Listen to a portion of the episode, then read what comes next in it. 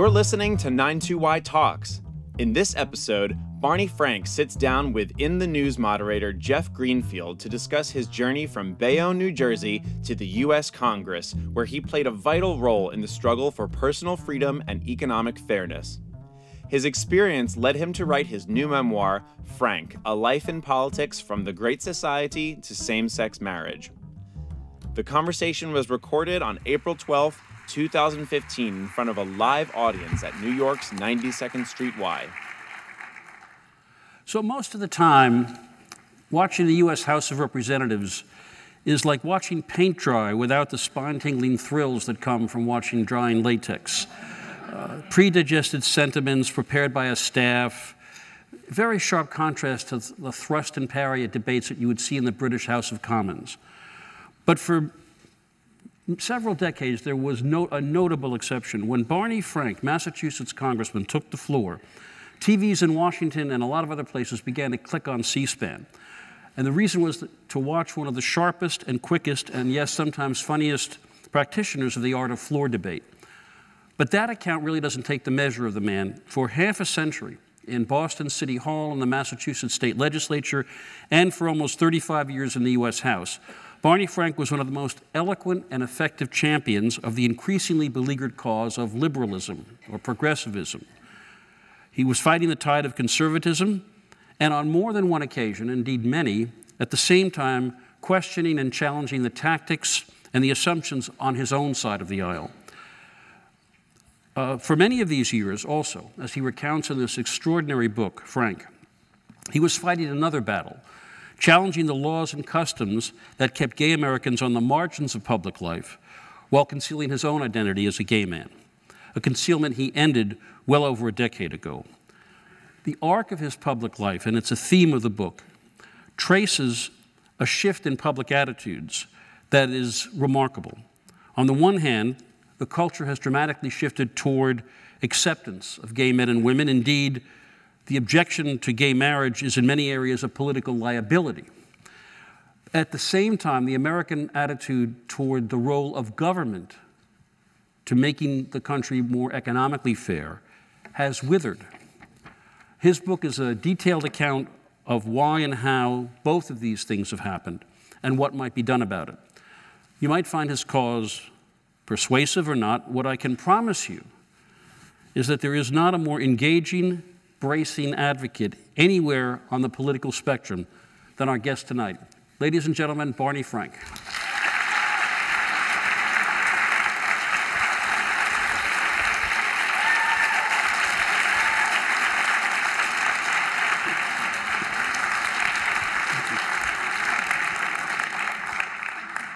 Welcome. Thank you. I told Barney that I was first aware of him in a letter to the New York Times written in 1964 when Strom Thurmond announced he was leaving the Democratic Party for the Republican Party. And in that letter, Mr. Frank observed There was a uh, reminder that sometimes it is indeed better to give than to receive.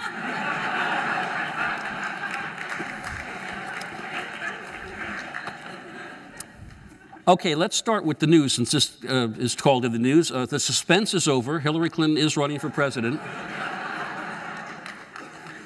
You were a strong supporter of hers in 08 in the primary. Any reason that you might be changing your attitude? Uh?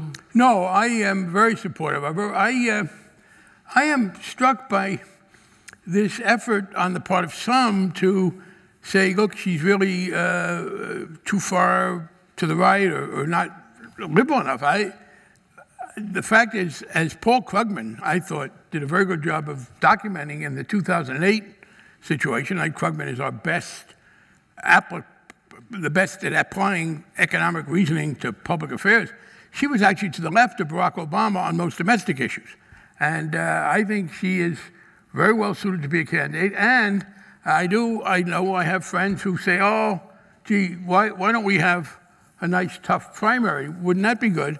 And I just wonder what they were doing in 2012 when Mitt Romney had a nice, tough primary, and I don't think that was helpful to him, and I don't understand why we would want to replicate that effort. Understanding the role of chance in political life, which is a theme in this book that you hit repeatedly, that, you know, for all the determinists don't forget chance. So, putting that on the table, is there a plausible obstacle to her nomination at this point? No. Um, the fact is that she, she, represents a pretty broad spectrum of the Democrats' views. You and I have been through periods when the Democratic Party was very badly split, you know, back uh, really starting in the with Vietnam, and then to some extent over race. Um, and I think at this point we're in the happier position uh, of uh, being relatively unified compared to the Republicans, who are at this point much more divided on, on major issues. Uh, so I do not see any substantive challenge, and I, I, think you see this reflected in Elizabeth Warren, of whom I am very fond and very proud that I've had a good working relationship with her. She's one of the blurbers of my book. Uh, and I think she quite correctly says, no, she's not running for president, has no plans to do so, because uh, the, the best thing for the Democrats to do, for liberals to do, is to get behind a candidate who has a broad degree of support and get right into the final election. Now, third, there is a half truth, three quarter truth, that third terms are very tricky for a political party. The last time the Democrats pulled it off was uh, Andrew Jackson to Martin Van Buren. And since 1951, only Reagan to the first Bush did it, although it has to be said that three times Nixon in 60, Humphrey 68, Gore, they came close. But if it's important for the Democratic nominee, whoever she may be, to create a certain kind of difference, I don't think, she, well, let me ask you, can she, I don't think she can run the way Bush did in 88 as the third term for no, Obama. Two things. First, I would say historically, uh, Harry Truman didn't get a third term, he got a fifth. So that was, uh, and also, as you point out, um, particularly Al Gore against George Bush, the, our side got way more votes. I mean, I, I, a little bit of an aside, but George Bush is actually very lucky that Florida was as messed up as it is, because all the focus was on Florida, where he was voted by the Supreme Court to have won by a few hundred votes. Even with that, he lost the popular vote by the largest margin by far of any president in history. And if Florida had not been as contested, that's what the focal point would have been. And, and it would have, I think, given us some more momentum against him. But finally, I think you're right. Um, for one thing, um, the public is in a more negative mood about everybody. So that this is very different than 1980, uh, 1988. And uh, yeah, I do think she has to, and has a right to, express that she's not just the third term of Barack Obama. Uh, on the other hand, I'm, if she does this the way I hope she will, uh, we have the following. Here are the issues in the 2016 election. Should we or shouldn't we continue to have some financial reform? Because every Republican candidate right now is committed to going back to the bad old days of total deregulation. Should we do anything about climate change? Should we do anything about Citizens United and the flood of money? Um, those are all issues that will be very much in the ballot. There are some others that will appeal to a lot of Democrats. I think it is very clear if you look at the balance in the Supreme Court. The Supreme Court is now about four and three quarters to four and one quarter in favor of maintaining Roe versus Wade. Kennedy is uh, 75 25. The next president will be able to appoint Supreme Court justices who will determine whether abortion remains essentially the choice of the woman or is turned around. So I think when we get into it, this is going to be an election in which the issues are sharper than they have been in a very long time. I would just observe that this argument for the Supreme Court has been made with metronome like regularity, and I have yet to see a case where voters were voters were actually moved by that. That's before Citizens United. I understand that. But I have found in my conversations that there is a public awareness now. Well, two things. First of all, a lot of women are very frightened on the abortion issue with what's going on in the States. But even more than that, I think uh, this question of the unlimited flow of money, it is one of the questions I am asked most often when I speak. And people say, what can we do about this threat to democracy, which it is? And the answer is only one thing, elect a president who will reverse it. So I, I have not argued this. I've, I've tried to argue the Supreme Court to persuade people, but I've never used it as a predictor. But I do think that uh, uh, with abortion and, and uh, campaign finance, it will resonate this time. I just have to share this with you in the audience because you are a lover of the language and you use it in a way that most politicians could not in their wildest. I was reading the Washington Post story today about Hillary Clinton's impending journey to Iowa to participate in what I regard as a completely phony, extortionist, anti democratic caucus system. But that's another point. No, it's a good point. But it says, it, it, this is what they wrote that Iowans are expecting Hillary to interact, quote, with enormous intimacy.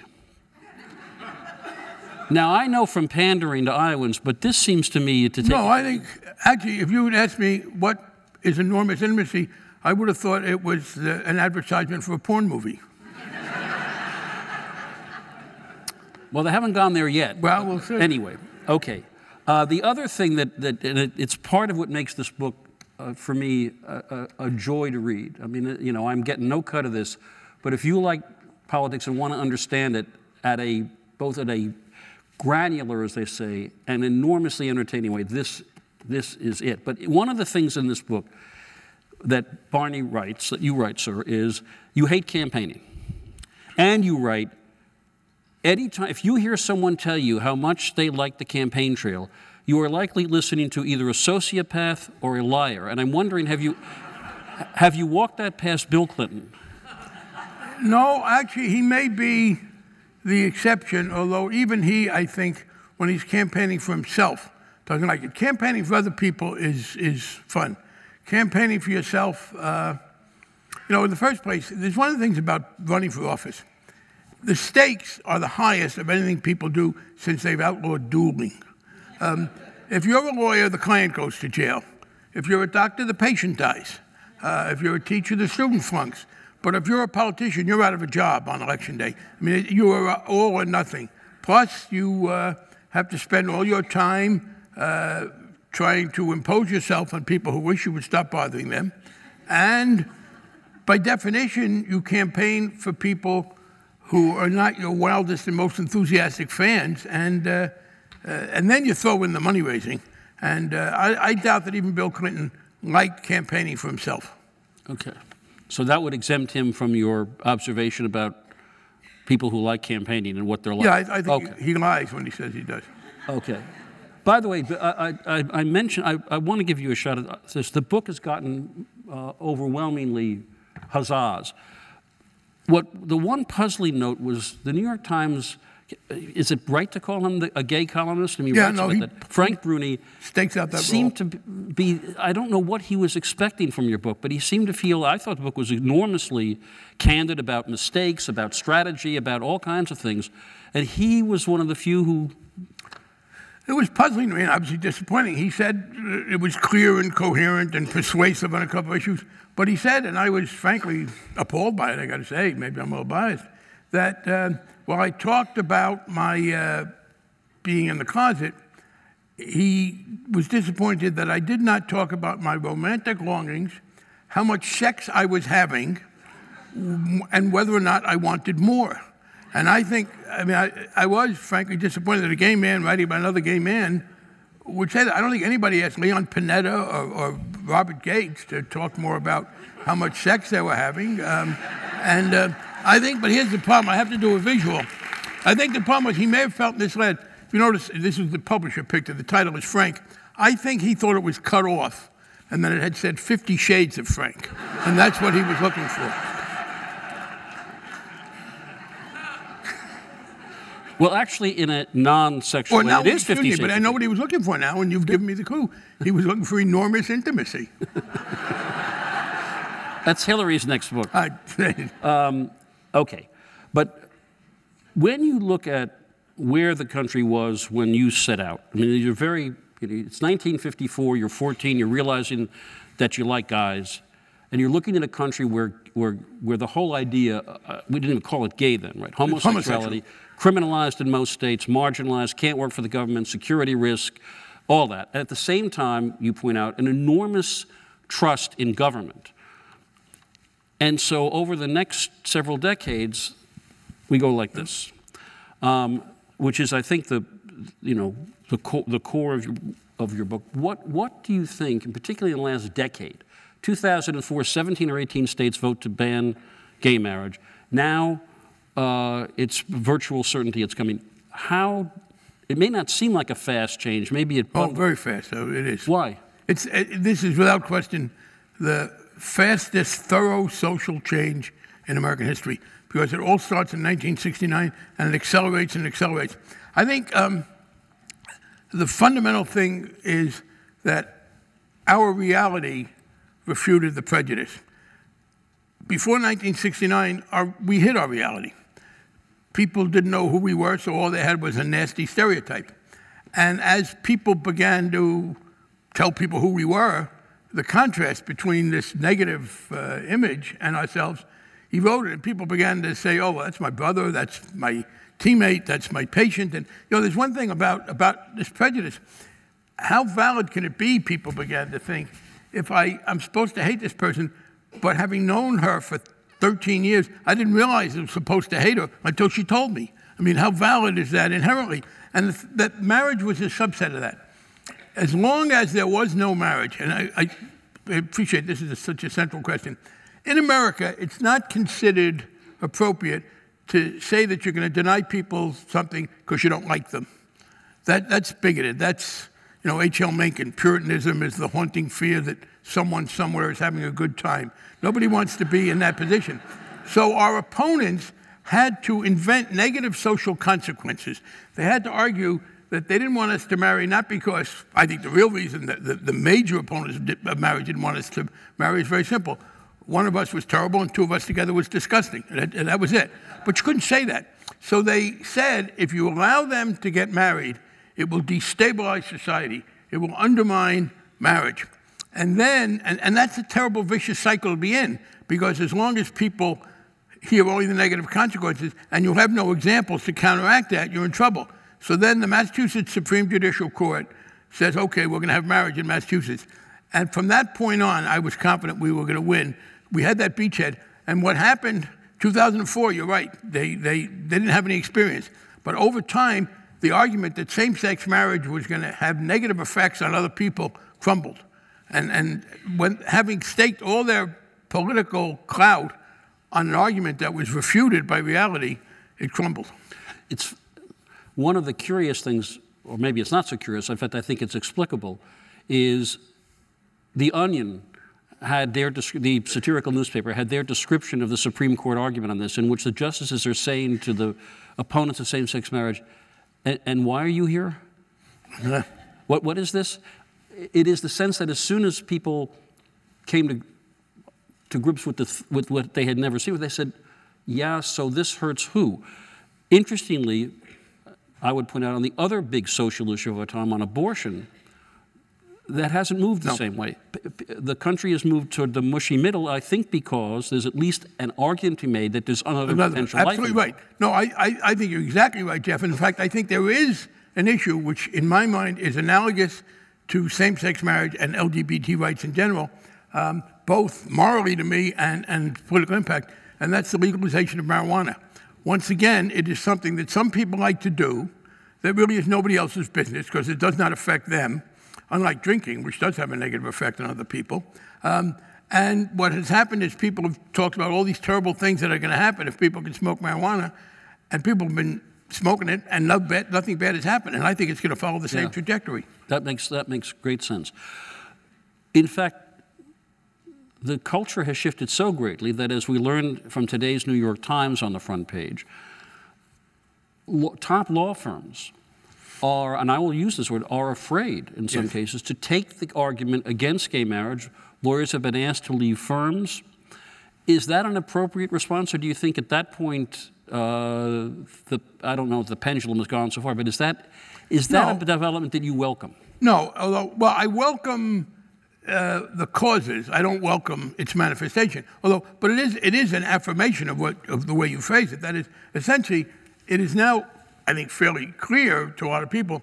Opposition to same sex marriage can only be rationalized on the grounds that you don't like lesbians or gay men.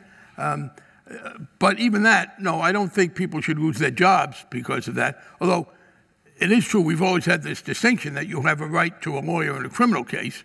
Not, I mean, the obligation of a, of a lawyer to defend unpopular causes has always applied primarily to a criminal defendant because of the way our justice system works. It has not historically been, if you think of the examples, John Adams and the uh, Boston Boston, Massacre people, or Clarence Darrow and uh, Leopold Loeb. It's always been that you had the, the obligation to, to Well, provide criminal in, defense. in the in the Red Scare days, you needed it was hard to find a lawyer to defend you if you, for instance, were denied a security clearance or lost a job. True, although generally, they, they, the, but that happened with those, but those were criminal contempt cases. They were going to jail. of them were. You know, the, Mm, okay. the, the But- Hollywood Ten. Right. But with all that, no, I don't. Uh, I think that uh, uh, I, I, I mean, I'm a big libertarian, and I think people have a right to be uh, to be bigots without losing their job. You recount some of this. Some of this. okay, it's somewhere in the Four Freedoms. Um, Well, it's like free speech. yeah, yeah I get you. Look, you, you are not a true believer in free speech unless you have defended the right of some despicable person to say obnoxious things. It's easy to be for nice speech. You recount some of the shift in terms of your own life. I'm just curious, and you write it a little bit. When you when you got married and you brought Jim into the world of congressional spouses, was there any any holdouts? Did anybody look at this askance and say, "What's he doing here?" You you just No, actually, I, as I said, I, uh, I never would have thought until well into my career that I could, in fact, marry a man while I was still a member of Congress and avoid controversy. And uh, I, didn't avoid controversy. I had a lot of people who were angry because we didn't invite them because it was a small room. But um, no, um, I, but I, here I go back and I, I, you know, there's a professor at Columbia, I think his name was Charles Hamilton, who wrote an excellent book. I read two books in my life as, as manuals. One was a book about Adam Clayton Powell, because Adam Clayton Powell was the third African American to serve in the Congress in this century, post Reconstruction. But the first two were from Chicago, and they were docile. They were, they were machine guys, one a Republican, one a Democrat. When Adam Powell got to Congress, he was told he couldn't swim in the House swimming pool. He was told by the black maitre d' that he couldn't eat in the House restaurant, and he couldn't use the House barbershop. And he said, The hell I can't. And I read very carefully. So when I first began dating a man after I came out in 1987, uh, Herb Moses, we decided very consciously okay, we are not going to do anything just to make a point, but we're not going to not do anything so somebody else could make a point. So by the time uh, Jim came around, first of all, the Democratic Party at that point had become overwhelmingly pro gay, and Jim uh, was, was very well accepted. But even among the Republicans, I guess the best I do tell the story in the book, um, at one point, the Jim ran into the uh, Republican leader of the committee when I was chairman, uh, Spencer Backus from Alabama. He's a Republican from Alabama, and he ran into Jim in the hallway, and he said, "Oh, I figured you were in town." Jim said, "What? What, what made you think that?" He said, "Barney was nice to me today." so.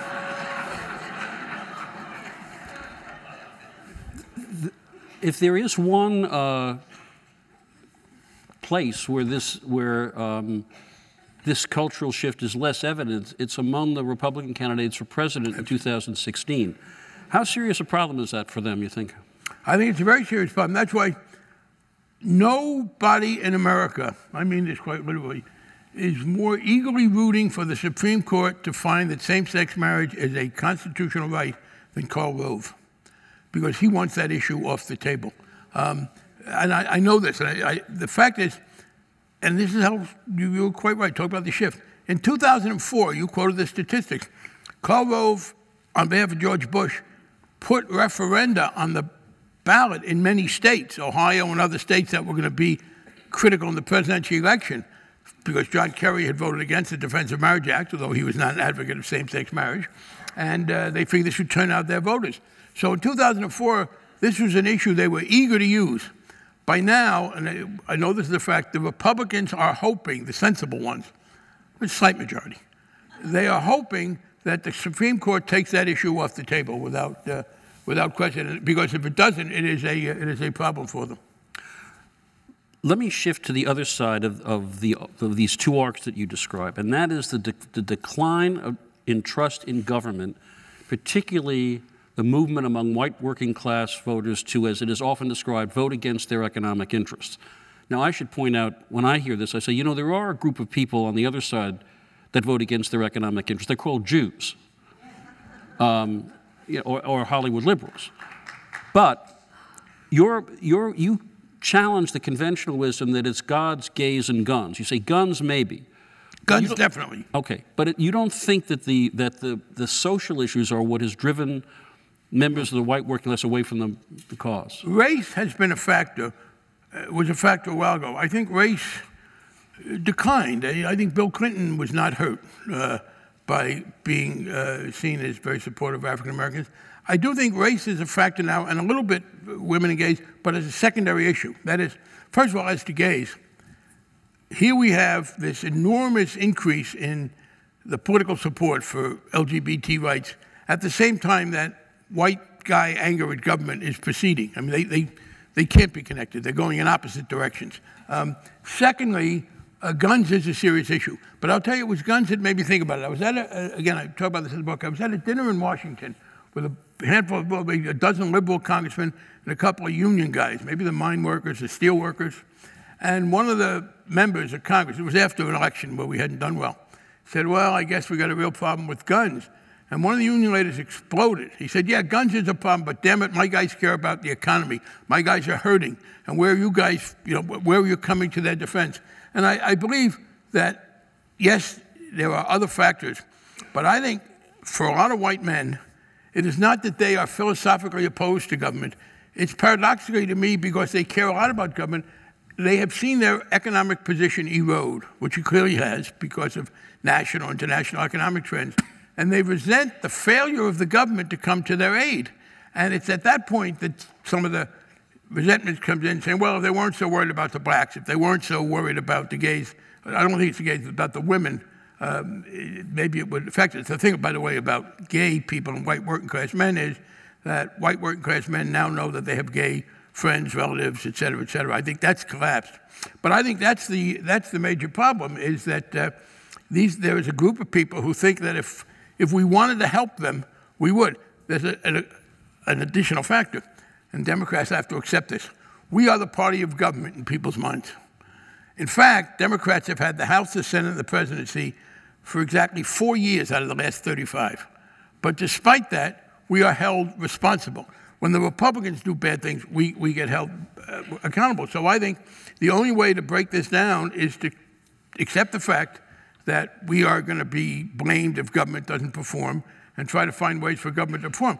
Obviously, there will still be some people who will lose because of race, et cetera. But I believe there is a critical element of people who we could win back if we could respond to their legitimate economic needs. Okay. So just take, take the following and, and see whether or not uh, it, it's a kind of counter argument. You go back to the early 60s, we're in the middle of the post war boom, virtually full employment, economic, real incomes going up every year. Things seem to be working great. But You've got, in the early 60s, you've got busing. You've got this beginning rise of crime.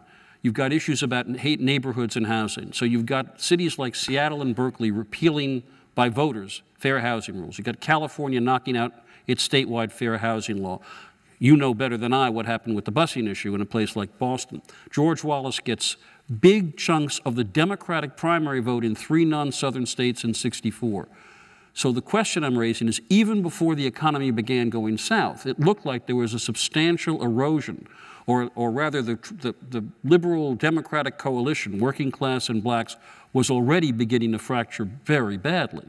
But I think it came back and then fractured again. I, in the first place, yes, race was clearly the beginning, but race has substantially diminished. I go back to Bill Clinton. This was Bill Clinton was enthusiastically admired by African Americans until we had a little problem with the Obama campaign and a couple of his things he shouldn't have said. But um, what happened was busing, those things went away in American politics. They basically, uh, you did not have a serious racial issue uh, during the, the uh, well, really from the 80s on. I mean, it, it, it, you did not have that same kind of difficulty over integration in the North that was as divisive. Uh, certainly by the 90s, I don't think that was a fundamental issue. And I don't think it's the fundamental one today. I, think, I, I do think people say if they weren't so worried about these other groups, they might pay more attention to us. But I think to great extent, uh, now the police thing is stirring it up again.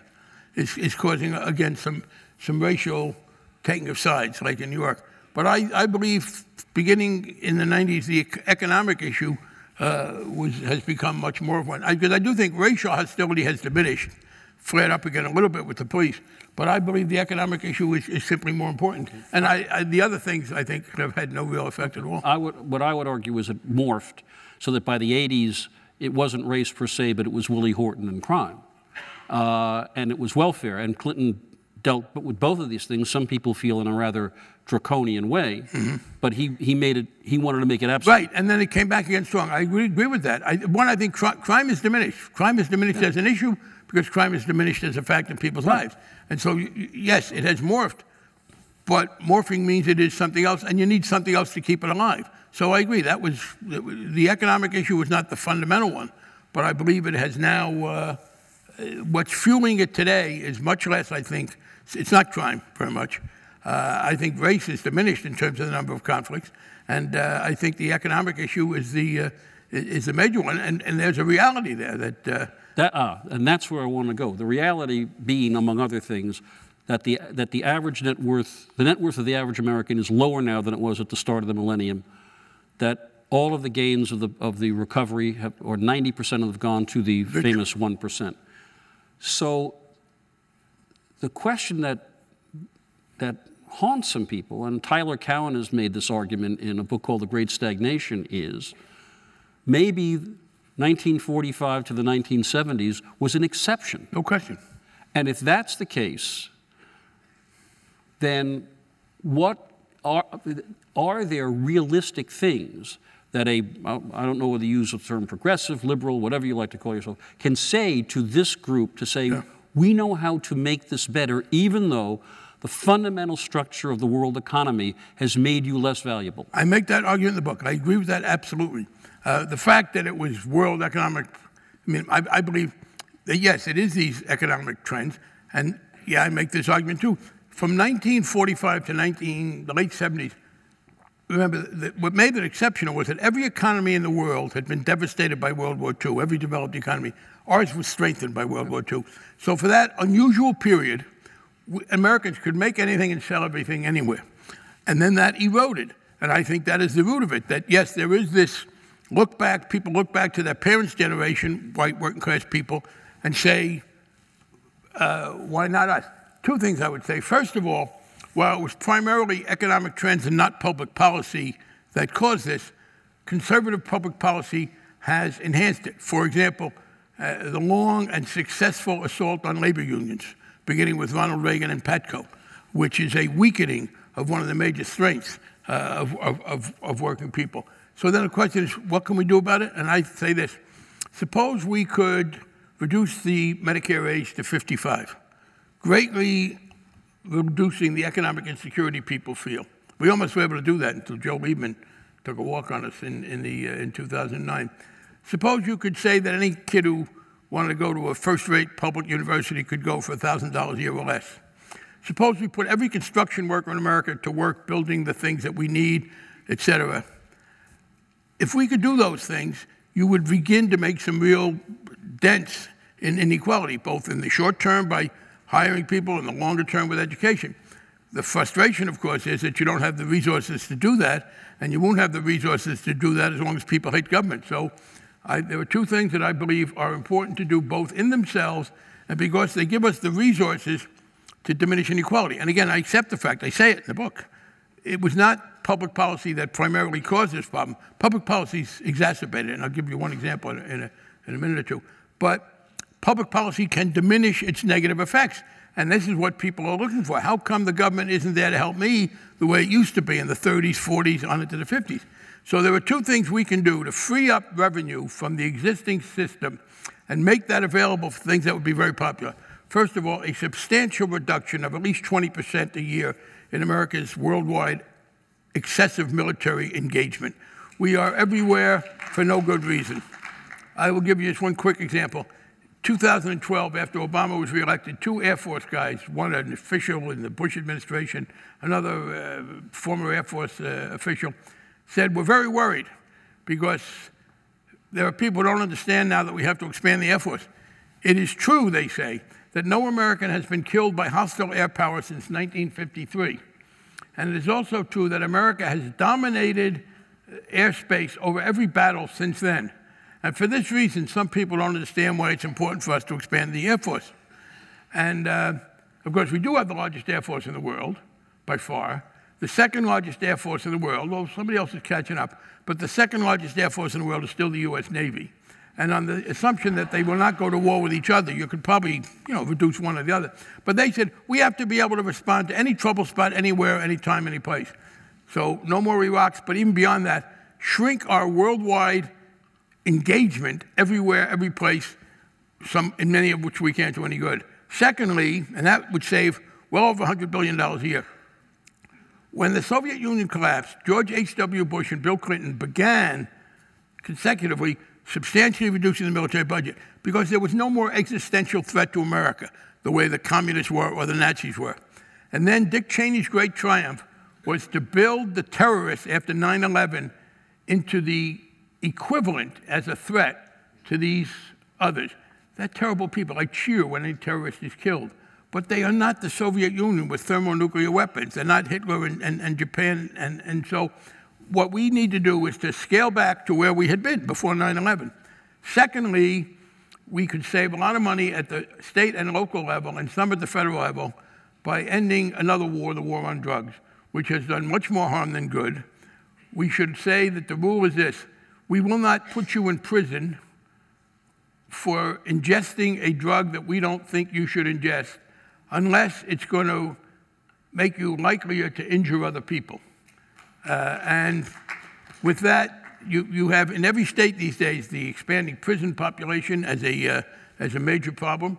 It is also the case that race has come back again in the news, and I think that while we have legally abolished disabilities based on race, obviously, in fact, it's, there's still racism. And I think that where racism most bites in America today is in law enforcement on trivial matters that shouldn't be crimes in the first place. So,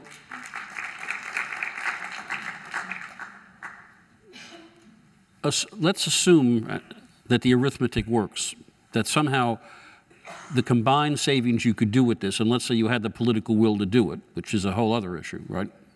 It, it would, would provide some of what you're talking about. I think lowering the Medicaid age, Medicare age to 55 is going to cost a hell of a lot more than 100 billion a year. But no, no, Medicare is, uh, that, it, it, would not increase Medicare by uh, 25%. Medicare is in the hundreds of billions. Yeah, well, okay. I'm not, as I said, I was a liberal arts major, but. But the fundamental question, Barney, is it seems to me when you look at the, there's a there's a real cognitive dissonance in polling. That is, people say the, the deck is stacked, inequality is a major issue. But when, you, but when you ask them if they think the government knows what to do about it, at least right now, the answer is overwhelmingly no. The, oh, I agree with that. That's my premise. So then, where does the where is the political? Assuming you had the political power, I mean, political support to slash the military budget when you know we're being told that ISIS is coming across the Mexican border with and nobody Ebola. believes it anymore. That's that's decreasingly persuasive. No, that's my point, by the way. Exactly. Okay. You cannot talk people into it. And here's the problem we have: there is a uh, we have a disconnect, and some liberals promoted this. People hate government in general. They like a lot of what government does. I mean, the favorite form of medical care in this country, according to its uh, uh, consumers, is in fact socialized medicine. It's the medical care you get at the Department of Veterans Affairs. So, what I believe, if we had the money, I think there would be support for increasing Medicare. Uh, people didn't like uh, the president's health care bill, were saying, keep my Medicare. By the way, Medicare, younger people don't cost as much per capita. I think you could work out the numbers, or maybe you get it to 60 at first. It's a significant increase for people in reducing economic insecurity. Uh, if you, I think a construction program for roads and bridges would be very popular if we put that money into it. I think lowering tuition at every public uh, university, if we provided them money, all those things would be popular. So I, I do, I agree. It's not give us the money to expand government. It is we have the money. We're going to make education cheaper for your kids. We're going to put construction workers to work and improve the transportation network. We're going to reduce the cost of Medicare. We're going to provide more money so there are cops and firefighters and others locally. Uh, so that I, I, have no question that that would be popular if we had the money. And it's not, we're not telling people we like government. I think that after they do that, you say, by the way, that was government that, that just did this for you. But the other issue is I am more optimistic. I think there was a left right coalition. For one thing, I think there was cultural lag, and I think President Obama is suffering from it, and it's the one thing that worries me with Hillary Clinton. The American people are ready to withdraw substantially from this worldwide engagement. Yeah, they want to protect ourselves, but this notion that we have to be everywhere and defend everybody and that we can send the military, I, I think the president was right to pull out of Iraq. He'd be right to pull out of Afghanistan. Um, I'll give you the, why I'm sure of this.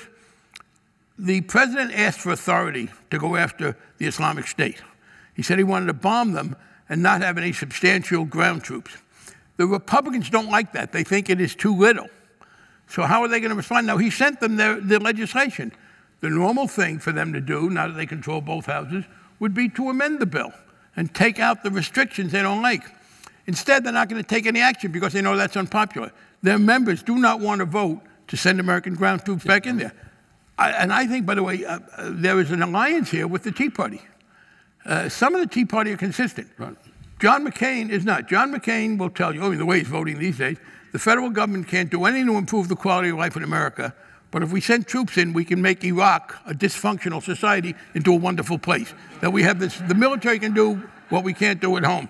Secondly, I think the, this is one area where the uh, public is ahead of the government on uh, marijuana at the very least. So I think that a presidential candidate who said, I want to still be America, the strongest nation in the world, will still, still spend hundreds of billions. I want to bring 100 billion home.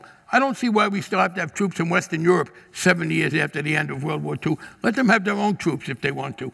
And um, I believe you said, and I'm going to do that to lower college tuitions at the public universities, reduce the age of Medicare, put people to work in the construction trades. That would be very popular. And I, I think as time goes on, that's going to, that platform will work. Okay, this is, this is Monday morning quarterbacking, but this seems like a, a program that is in keeping with the broadest kind of progressive notion that the Democratic Party has always been about.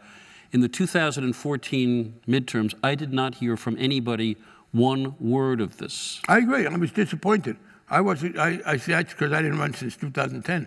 Um, but um, I understand that. I think there is a cultural lag on the part of many Democrats who do not understand that. Because in that same election period, states were voting to legalize marijuana in 2012. That's legalizing marijuana. But, oh, but that's part of it because I think it goes beyond that. That's, and that saves a lot of money, by the way, and converts wasted money into uh, a positive. As to the military issue, um, I agree. I think the Democrats are missing the boat on this, and uh, I think that, a, a, that, that that is a program. And I wish the president, and it's one of my disappointments with the president, whom I greatly admire on most things.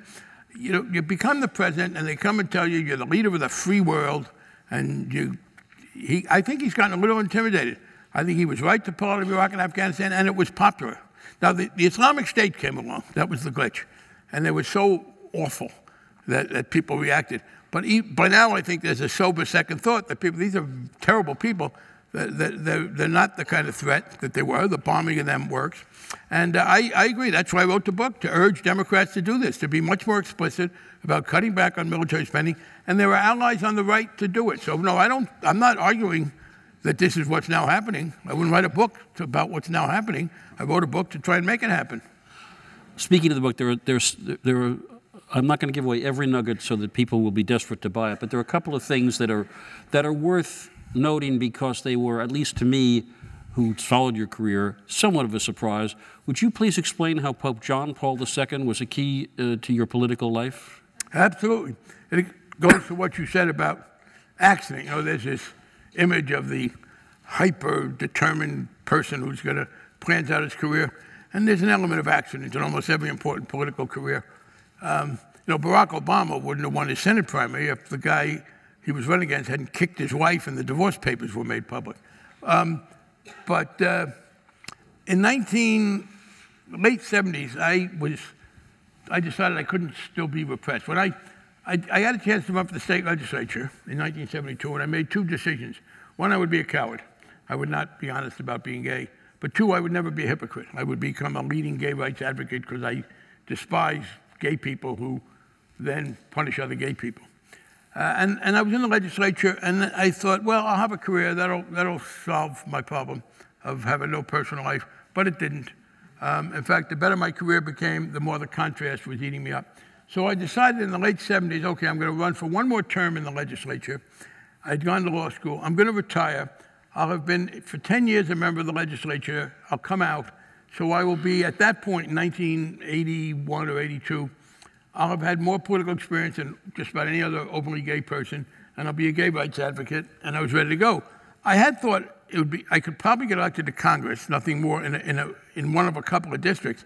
But the district that I lived in, which would have been the best one, was represented by Tip O'Neill. I, I wasn't, you know, I didn't want to run against him. I, it would have been ridiculous, so I didn't.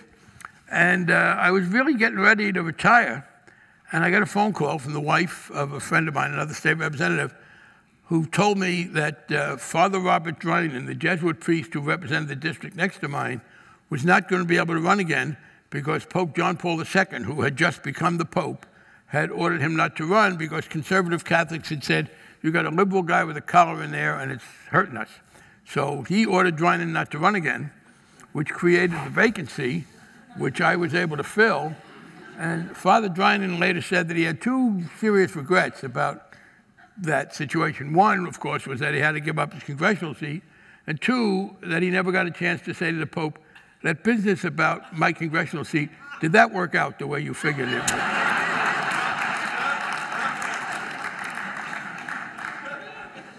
Would have been an interesting conversation. Yeah. As I said, the, throughout the book, there is a there is maybe not to Frank Bruni's satisfaction, but certainly to mine, there are some really candid um, observations about your own approach to politics. One of which, which just struck me, because I've never heard a politician acknowledge this, is that you said, you know, I, you develop a taste for vengeance sometimes in politics, and that you had a, in your drawer a list of, I guess, state reps in Massachusetts who had done you They- bad they- things, and that even a few years later, you would take a certain amount of satisfaction into doing something to them Yes. that did not help them. For two reasons. Yeah, it was a. I had uh, got elected in 1980 with the, the Pope running interference and open up the, the hole. Uh, but then in 82, Matthews lost the seat, and I was put in a very unfavorable contest against, at that point, the senior Republican woman in the House, Margaret Heckler, because I had by that time alienated the president of the Senate, uh, Billy Bulger, um, and the Republican governor, the Democratic governor, Ed King, I supported the Republican against him. He was very conservative. The speaker never liked me, thought I was a smartass, so uh, the Speaker of the House. So I, I was in this tough situation. Some friends of mine in the State House offered an amendment to the redistricting bill that would have helped me. And it lost because the Democratic leadership cracked down on them. And yes, I kept that in my drawer. And uh, when something came up involving a state representative, I would check it. I to be honest with you, it, it wasn't. For, I didn't need to check it for a couple of years because I remembered it. Um, and I Isn't, did isn't that. this what you call Irish Alzheimer's? You know, you know, Irish Alzheimer's, uh, mentioned in the book, Irish Alzheimer's, my Irish friends explained to me, is when you forget everything but your grudges. and that's a common expression in Massachusetts. But um, in this case, you do it for two reasons. First of all, you do it because you're mad. And, and I, you know, look, I was, by that time, I was still repressing my sexual orientation. I sure as hell wasn't going to repress anything else. I mean, uh, but secondly, look, politics, um, being someone who uh, takes action against people who oppose him enhances your influence. Being seen as someone who uh, you don't want to cross because he may make your life unpleasant. And I'll give, I, I tell you when this first occurred to me. In Advise and Consent, a book which had a lot of impact on me, because in Advise and Consent, there's a brilliant young senator. This is in 1960 when I read it. I'm 20 years old. There's a brilliant young senator who was threatened with exposure because of a homosexual affair he once had. And so he then does the only thing that made sense in 1960 he shoots himself. Um, that was in Advise and Consent. But the, one of the main characters there, Senator Seabright P. Cooley, Charles Laughton in the movie, was this domineering South Carolinian. And the author, Allen Drury, writes in the book there was a rumor in Washington that he had once pulled a knife on another senator in a dispute. It was not true, but Cooley had no interest in refuting it. Having people think so, yeah, being seen as someone who was a, was a good friend and a bad enemy is part of enhancing your influence. Also in your book is a several points along the book, in one case, in so many words, is a ringing defense of incrementalism, which for some people, you know, who are passionate about politics, is like a mortal sin. And you made the argument about civil rights, about gay rights, that in fact, sometimes small steps ultimately are the way to get to a big victory. Right. You want to get as much as you can. But there was this mistaken view. In the first place, in the nature of society, a big complex society like ours, if a phenomena exists and has existed for a long time, it's not easily blown away. It's taken root. It's, it's there because people support it. So I think people talk about, oh, we're going to reform the tax code. And why can't we get rid of these loopholes? Well, none of those loopholes floated down from heaven like manna. They were put in there by powerful forces and they're defended by powerful forces. That doesn't mean you don't try, but you take that into account. And uh, in fact, one of the problems I have with my LGBT allies and friends is that they misread African American history. People do not remember that the first cases that were brought by the NAACP Legal Defense Fund, the Inc. Fund as it was called, with Thurgood Marshall in, uh, about to take over, challenging separate but equal, did not ask the Supreme Court to overturn separate but equal. They were in the late 40s. Instead, they said, yeah, they say separate but equal, but those things aren't equal. So you got to let us in. There were two law schools, one at the University of Oklahoma, one at the University of Texas. They were public, so they were covered by this. And that was what they, the, the black strategy was okay, they say separate but equal. What we're going to show is that there's no such thing as separate but equal. So they didn't start out by saying separate but equal is wrong. They said, we're going to prove it's, it's, un, it's unattainable, and then we will go after it. And uh, that's been my strategy at, at, all times that you look at the situation, and, and the notion that if you don't get it all, you walk away is, is uh, absolutely a, a recipe for inaction. And so then the question is okay, in any given situation, what should you do? Now, sometimes it won't be enough, but I, you know, I, I stand here, and I, some people here will know, others will not. Uh, my mantra came from a great 20th century philosopher named Henny Youngman. and, you know, he was the comedian who made all these wife jokes and mother-in-law jokes, but he had one two-liner that was really quite profound. How's your wife? Compared to what? that was my question that I applied every time I had to make a decision. Will the causes I care about be better off if I do it this way than if I do it that way? Uh, so uh, incrementalism is a recognition of the fact that, and I guess I would just sum it up with this, the more important the issue you are working on, the bigger the social change you were trying to achieve, the harder it's going to be to get it all done at once because it, in, by definition, has a, has a big lump before. So if younger people now look back and they say, how the hell could Bill Clinton have signed the Defense of Marriage Act? Which, in effect, said, okay, if, if one state legalizes gay marriage, you don't have to. From the perspective of 2015, this looks. Yep. Um, Even worse, by the way, what it said was, and if your state does recognize same sex marriage, the federal government won't let you have tax benefits or Social Security or immigration. Um, yeah, I led the fight against the Defense of Marriage Act on the floor. By the way, it goes back to one of the things you said about what's your problem? How's this hurting you? One of the things I said on the floor was you say, you call the defense, well, the very fact that they call it the Defense of Marriage, what they honestly should have called it is, we don't like them, so they shouldn't get married act. But they had to say that they were protecting society against us. And uh, they called it the Defense of Marriage. So I said on the floor, you say you're defending marriage against what? Well, someone explain to me whose marriage is threatened. I love a man. How does that threaten your marriage? And so I said, I'll yield. Silence in the house. Uh, very effective. Well, one guy got up, Steve Largent from Oklahoma. He said, Well, it is true. Uh, you're having uh, loving another man. It does not affect my marriage. It does not affect the marriage of anybody in the chamber, but it affects the institution of marriage. My response was, well, that's the kind of argument I would expect to hear in an institution. Um, but the point was this having defended it, I expected Clinton to sign it because it, the Republicans did it right before the presidential election. Oh. Clinton had done, he had abolished the discrimination in, in, in security clearance. He had uh, uh, allowed gay people being persecuted overseas to be refugees. He'd appointed openly gay people. And by the way, the other argument I make when people ask me that, well, in 1996, I had to go out and help a guy run for reelection and persuade gay people to vote for him because he also voted for the Defense of Marriage Act. Paul Wellstone, probably you know a liberal icon. Well, see, there were two issues, and you, you mentioned one of them. The Republicans, very cleverly controlling the Congress, both houses that year, put two issues on the, there in '96: the welfare bill, although Clinton went along with that, and the Defense of Marriage Act. They were both very popular. A lot of us in the House could vote against both of them, but very few senators outside. I think actually uh, New York and uh, the California senators may have, but John Kerry voted against the Defense of Marriage Act before the welfare bill.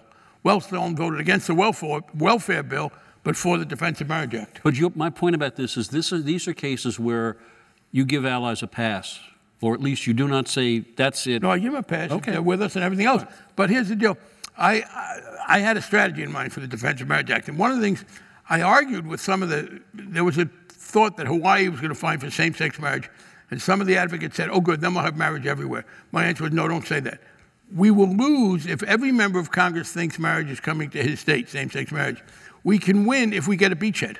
We can win if we win it in one or two states, and then we can show that it has no negative effect. And that's ultimately the way it played out. So what I did, now I did not give people a pass in 2004 after Massachusetts had same sex marriage thanks to our Supreme Judicial Court.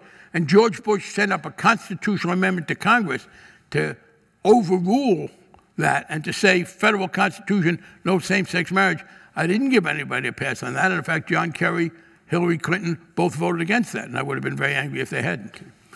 Uh, one last thing, we got some good questions here, but um, there's one other area that uh, uh, just want to get a, a, kind of concise answer. You've talked about the money. You talked about Citizens United, the Supreme Court that is apparently convinced that money is speech. We just read yesterday that thanks to essentially one billionaire creating a string of super PACs, Ted Cruz has raised $31 uh. And yet, in the book, you, you caution your allies do not assume that because money is flowing like this, that the causes are lost. You, you do not think that money, as Bob Dylan says, money doesn't talk, it swears. You don't necessarily think it's everything. Right. It's, it's much more influential than it should be, but it's clearly not everything. And they say two things. The argument that money is everything and nothing else counts is a self fulfilling prophecy. And we have two forms of voter suppression in this country.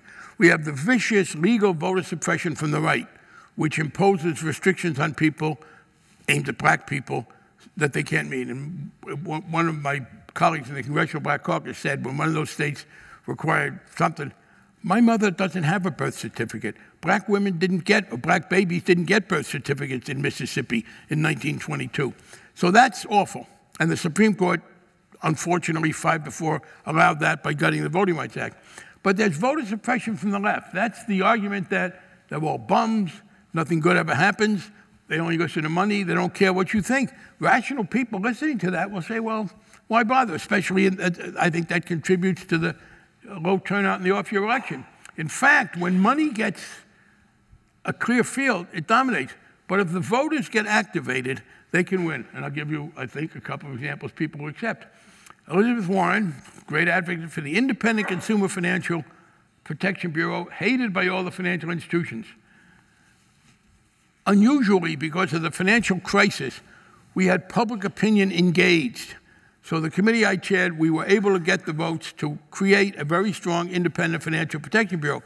And the day that was passed out of committee, Elizabeth Warren was there, and the press asked her after the meeting, What do you think? And she said, Well, they told me not even to try this because the banks always win. But they didn't win today. They didn't win, they didn't win that day because the public got engaged. And the other example, net neutrality. All the money in the country was against net neutrality. On the other hand, you had a lot of people with computers who, in my judgment, want to be able to listen to other people's work for free, but that's my substantive take. Believe um, me, I write books. Yeah, I understand this. But the answer was the, all the big money, all the Hollywood people, the music producers, all the money was lobbying strongly for a bill to block net neutrality. And then it got out on the internet. And by the time the public spoke, you couldn't literally find anybody who had ever been against net neutrality. Oh, yeah, no, we had a technical issue. We weren't really against it. So that was an example where. Uh, John Oliver, uh, uh, who on his HBO show created a, a lot of that firestorm. Yeah, well, but, see, but then I hope he would take that into account. And I don't know what he says, but, but the argument that money always wins. No, money, money is more influential than it should be in a democracy, and it will certainly fill a vacuum. But if you can engage the public, as we did in financial reform, as they did on net neutrality, as they do on a couple of other things. Uh, by the way, I'll give another one where I wish maybe, from my standpoint, I wish money had a little more impact. But immigration, the big money in this country is on the side of sensible immigration. The business people want immigration. They want customers, they want workers. Public, public sentiment in the Republican Party is so strong that it beats money in this one. I wish it didn't in this case. Okay, we've got good, some good questions here. A couple from our far flung, uh, do we call them viewers? I guess out in the great flyover country. But we're going to get as many of them as possible. But this one is off the subject. It's, a, it, it's answered very quickly. Off the subject, but how can Ted Cruz run for president when he was born in Canada? Very simple. Because the question is, what you get your citizenship from your mother. And if you are the son of an American mother or daughter, uh, you are a citizen. The constitutional language is, you know, uh, that you can't be naturalized. Ted Cruz was an American citizen the day he was born because his mother was. Uh, also father. It's not like a Jewish patrimony. No, it's just either mother. parent. I think it's either parent. It may have been changed, but it, it, in, in this case, well, I take it back. In immigration, we had to change it. But uh, In Israel, it has to be the mother. yeah, no, I take it back. It, we did have, we changed the immigration law. So um, Now, that this makes one, uh, this one, I am going to read the question and I'll explain to you why. Barney will answer it in a different form. Because it was going to come up and we decided, let me explain. To this day, the Republicans blame you for the giving of mortgages to people who are not qualified, which led to the financial crisis. Now, if we were here till 3 o'clock in the morning, we would answer it. But there, are, there is a chapter plus two appendices in Barney's book that deal with this at great length.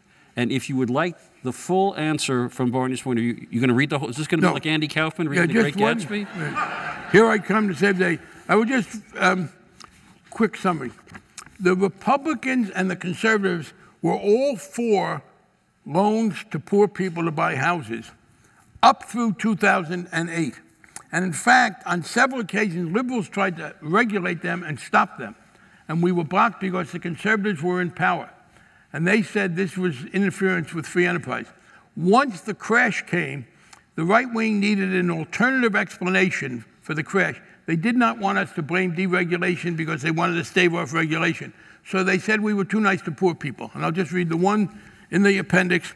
This is the editorial from the Wall Street Journal, November 6, 2007. I had become chairman in January of 2007.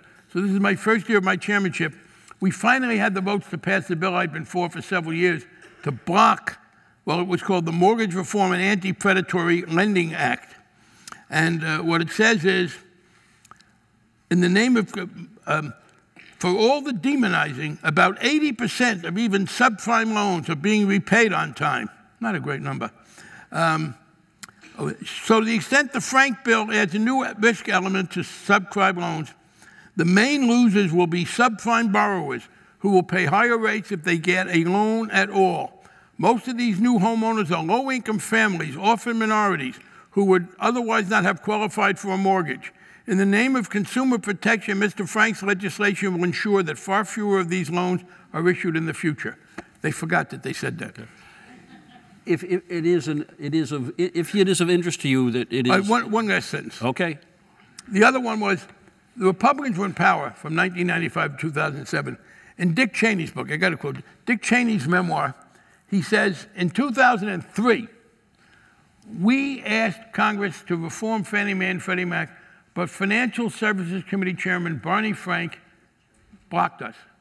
I was not chairman of the Financial Services Committee in 2003 or 4 or 5 or 6.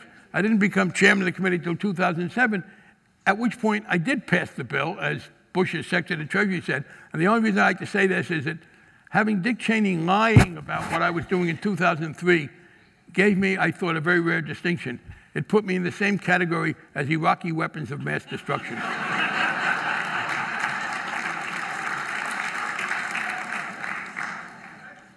So this is a, a, a question that is shortened to the point, but it actually makes a point. Why isn't Jamie Dimon in jail? Jamie Dimon being the CEO of. Uh, JP Morgan Chase. thank you. First of all, liberals should be clear about the importance of an element of due process. And one element of due process is you should not be criminally prosecuted unless it was very clear that the action you took was illegal. A large part of our problem in the period leading until we passed the bill was that things that were wrong were not illegal. There, there were no rules. They should have been. That's a major part of it. Secondly, within these big companies, they were able to do it so that there was a great deal of insulation, so that the people at the top were never, there were no fingerprints on these specific issues. Um, having said that, I, I, I, was disappointed that there were no criminal prosecutions, and uh, particularly in cases where they found the financial institution guilty as an institution. I mean, I know the Supreme Court said corporations are people, but they're not, in, you need people with them. And I don't understand how a bank could have committed a crime and no people did.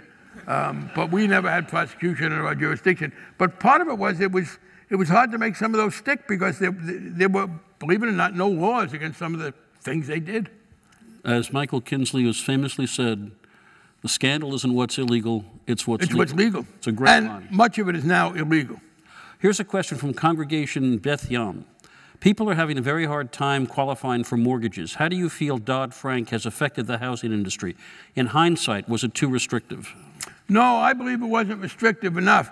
Part of it, some of the banks may be overreacting, but uh, um, I, uh, I was upset because the one thing that they've done in the implementation, which was actually a coalition of liberals and bankers, was to uh, not implement a proposal for what we called risk retention. The fundamental issue that caused the crisis was that the lending model in America changed. 50 years ago, people in this room got a mortgage and they borrowed money from a bank and they repaid that bank, and the bank was therefore very careful about who they lent it to. And then by the 80s, they developed this model where the banks made loans, then packaged all the loans into securities, thus securitization, and they no longer cared whether you paid it back or not. So one of the things we said in the bill was we want the people who sell these securities to be liable for some of the risk. Uh, that got wiped out in the implementation, and I regret that. No, I, I uh, in fact, the regulators tell me they did that because they thought it was too tough to get mortgages. But uh, I, I believe that we did the appropriate thing, and I hear these arguments, but I do not see uh, the statistics that bear them out. What is the best advice you can give a young gay person who wants to run for political office? Well, first of all, make sure you live in a place where that's possible. I mean, America has gotten better, but it's not uniformly better. Uh, you know, you, I would not go to Mississippi or uh, Georgia or uh, uh, Wyoming or whatever. Um, secondly, and I give this advice to anybody who wants to run for office, find something else you like to do because, well, you know, the, uh, being an elected official has in common with entertainment and uh, with entertainment in particular, and to some extent professional sports, but more entertainment. There are more people who are capable of doing it than there are places for it. You know, you read about, oh, lucky break uh, uh because the understudy got in. So plan to have something else you do because the odds, there, there are very few spaces. Uh, third, if you're interested um, and, and you're in a place where people are accepting of LGBT people, then get involved. Uh, fourth, I wish it weren't the case, and maybe 20 years it won't be, but be a Democrat. Because the Democratic Party has been wholly supportive of openly LGBT people, and in the Republican Party, they are not. Republicans have evolved to the point where they accept the fact that you can't help being gay. You didn't choose it. But they get upset if you seem happy about it. so there are very few successful examples of openly gay Republicans. They, if you're gay and you're, you're, kind of embarrassed about it and don't talk about it, that's okay. So you become a Democrat. And then finally, the best way to get involved if you want to run for office, go volunteer in a campaign, not for president, probably not for governor or U.S. senator, but get involved in a campaign on behalf of a candidate whom you admire for a kind of a mid level office so that you're being a volunteer in that campaign you'll get to meet other people who, who uh, do the right thing. I should just um, mention that when Tammy Baldwin was running for senator from Wisconsin, uh, I think the first out lesbian in in the Congress. In the Senate, yeah, she, in the House. She, she ran in the House first in '98. Right, that's right. The she, first. Um, she made the point that it was time to end the vicious stereotyping and marginalization of blondes. You know, she said, what she did she got out to, before a press thing. She said, I do want to confess, yes, I'm the victim of a stereotype, and I want to acknowledge it is a choice. I dye my hair. Could you see returning to office or serving in the cabinet if asked? No, uh, I'm, I'm tired. I mean, I'm, first place, I'm 75. Uh, I, I, don't think, I've seen too many very able people serving beyond the expiration date. And the trouble is, you know, when you generally what happens is by that time you're too, you don't realize it yourself. Uh, and, uh, and it's a personal thing. Look, I, I was repressed and then I was out, and, but I was in politics, and I have a, uh, you know, I, I, I, fell in love with a guy and we're married and very happy, and I, uh, I, I want to put that first. This, this may be the same answer to the next question. Did, did you get the PhD you were going to pursue on retirement? no, no, I haven't. I'm, somebody suggested I might, you know, might write another book uh, because I got, as I say in the book, I got an, un, an, indefinite extension. I was supposed to have my PhD finished in five years for my oral exams. Uh, and then Kevin White asked me to go to work for him as mayor, and I said, I can't, I got to write my thesis. So he, he asked his neighbor, Professor Samuel Huntington of the Harvard Government Department, the chairman, to give me an extension. So he gave me an extension. So I theoretically, um, I took my generals in 1964, but I guess it's still good. But um, at this point, uh, I, I, I, don't think I, I want to go back and try and pass a statistics course, which is the one thing I left. Thoughts on uh, Republican strategy on immigration? You had re- mentioned that. How can they change? I mean, I'm fascinated by the right after 2012, we heard a great number of Republicans say, "We got to get a, you know, we've got to move on this issue," and yet it now seems that many of the candidates, like Scott Walker, have evolved to use that lovely the word, way. the other way. I mean, are they in a trap here? Yeah, they are. Um, part of it is, there was part of the problem for these issues is how well the Republicans did in 2014. I mean, there was this argument. The, the, the mainstream conservatives were saying to the more right wing Republicans and Tea Party guys, you're going to cost us votes, you shut down the government, you're scaring people with immigration. And then the Republicans win this big win in 2014, so they say, as Republicans don't usually do, no. I mean, you're telling me all these terrible things are going to happen, and, and look what happened. We're in good shape. Um, the other thing is that uh, the Republican uh, primary voters, and this is the key, the, the most conservative, important political entity in American history today exists the Republican primary voters. And it's self determined, but the people who vote in Republican primaries and dominate Republican primaries uh, are unyielding on this issue, and that's why uh, it's a big problem for Jeb Bush, and the others are all, uh, are, are, all moving. And I, uh, you know, this, I said the, the, the, the explanation for all that uh, a popular song, which I will recite but not sing because I sing terrible. It's all about debase, debase, no moderates. That's the Republican theme song. It's all about debase. With perhaps a different meaning than the original. Different um, spelling. From Sedona, Arizona. This is like an old radio broadcast. From Mary Fisher, in fact. As a recent retiree, I'm concerned about continuing threats to Social Security and Medicare, an entitlement I paid for over 45 years. Is it true that Congress has been borrowing money from the general fund for 50 years? What are your thoughts on protecting seniors? Well, there's a little bit of a confusion there the argument that people make is not that Congress has been borrowing money from the general fund, but that it's been borrowing money set aside for Social Security, which is not yet true. But here's the deal Social Security has a separate source of revenue, and at some point in the next 20 years, that will not be enough for the benefits. So it'll be the other way around. It may take some general revenues to be put into Social Security. The first thing I would say is that uh, uh, there is a threat to Medicare.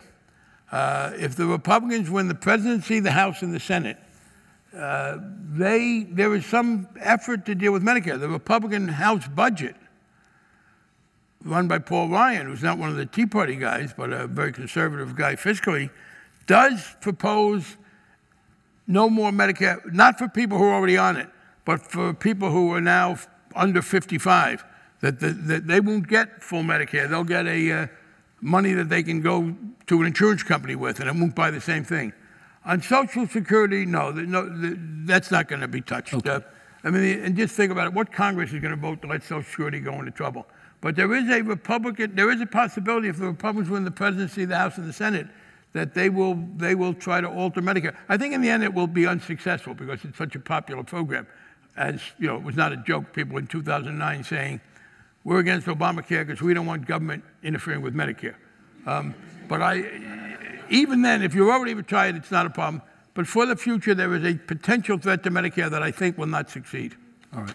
We're uh, just a, a, brief lightning round, as they say, to end this. Best president in the years you served in Congress, who's the best president?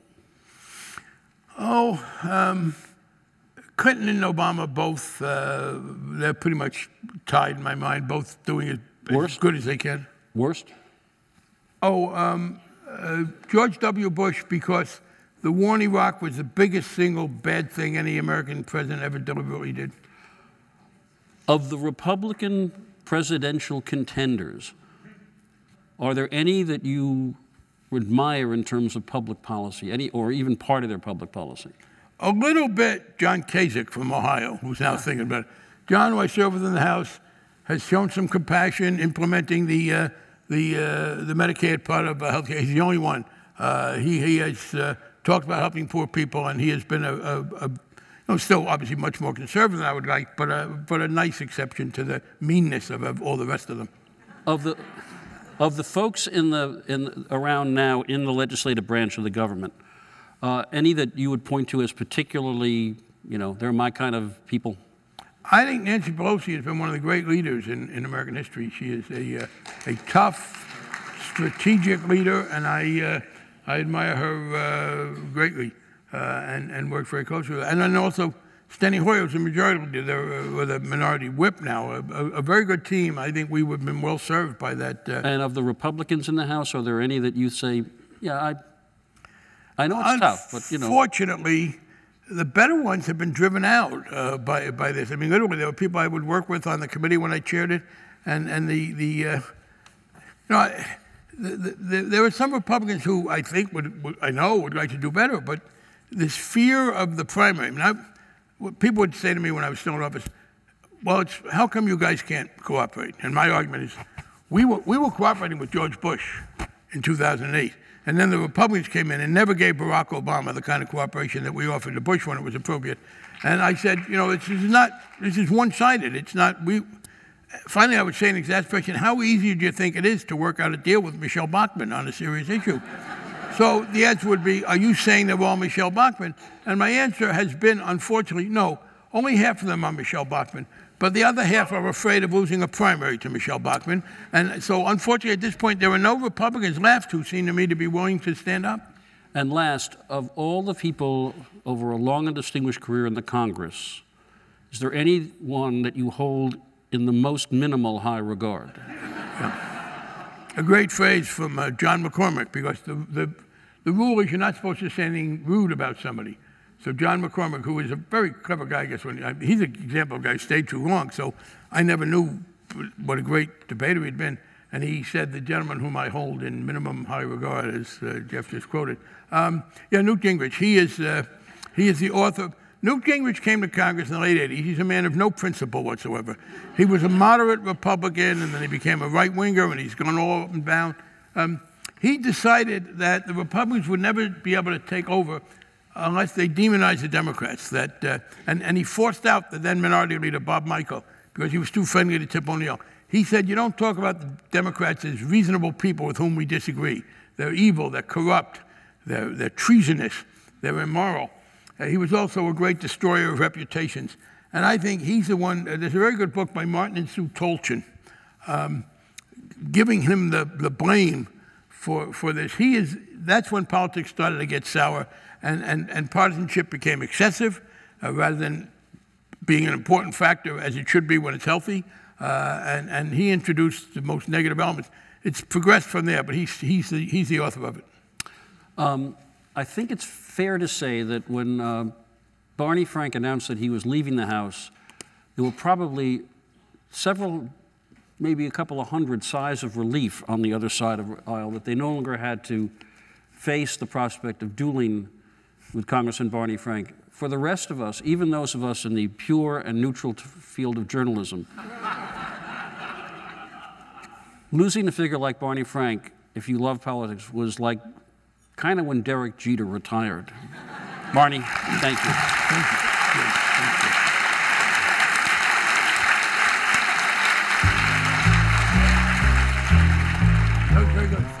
Thanks for listening. 92Y Talks is supported by a generous endowment established by Daphne Recanati Kaplan and Thomas S. Kaplan. You can subscribe to our podcast on iTunes and find more great conversations on 92yondemand.org.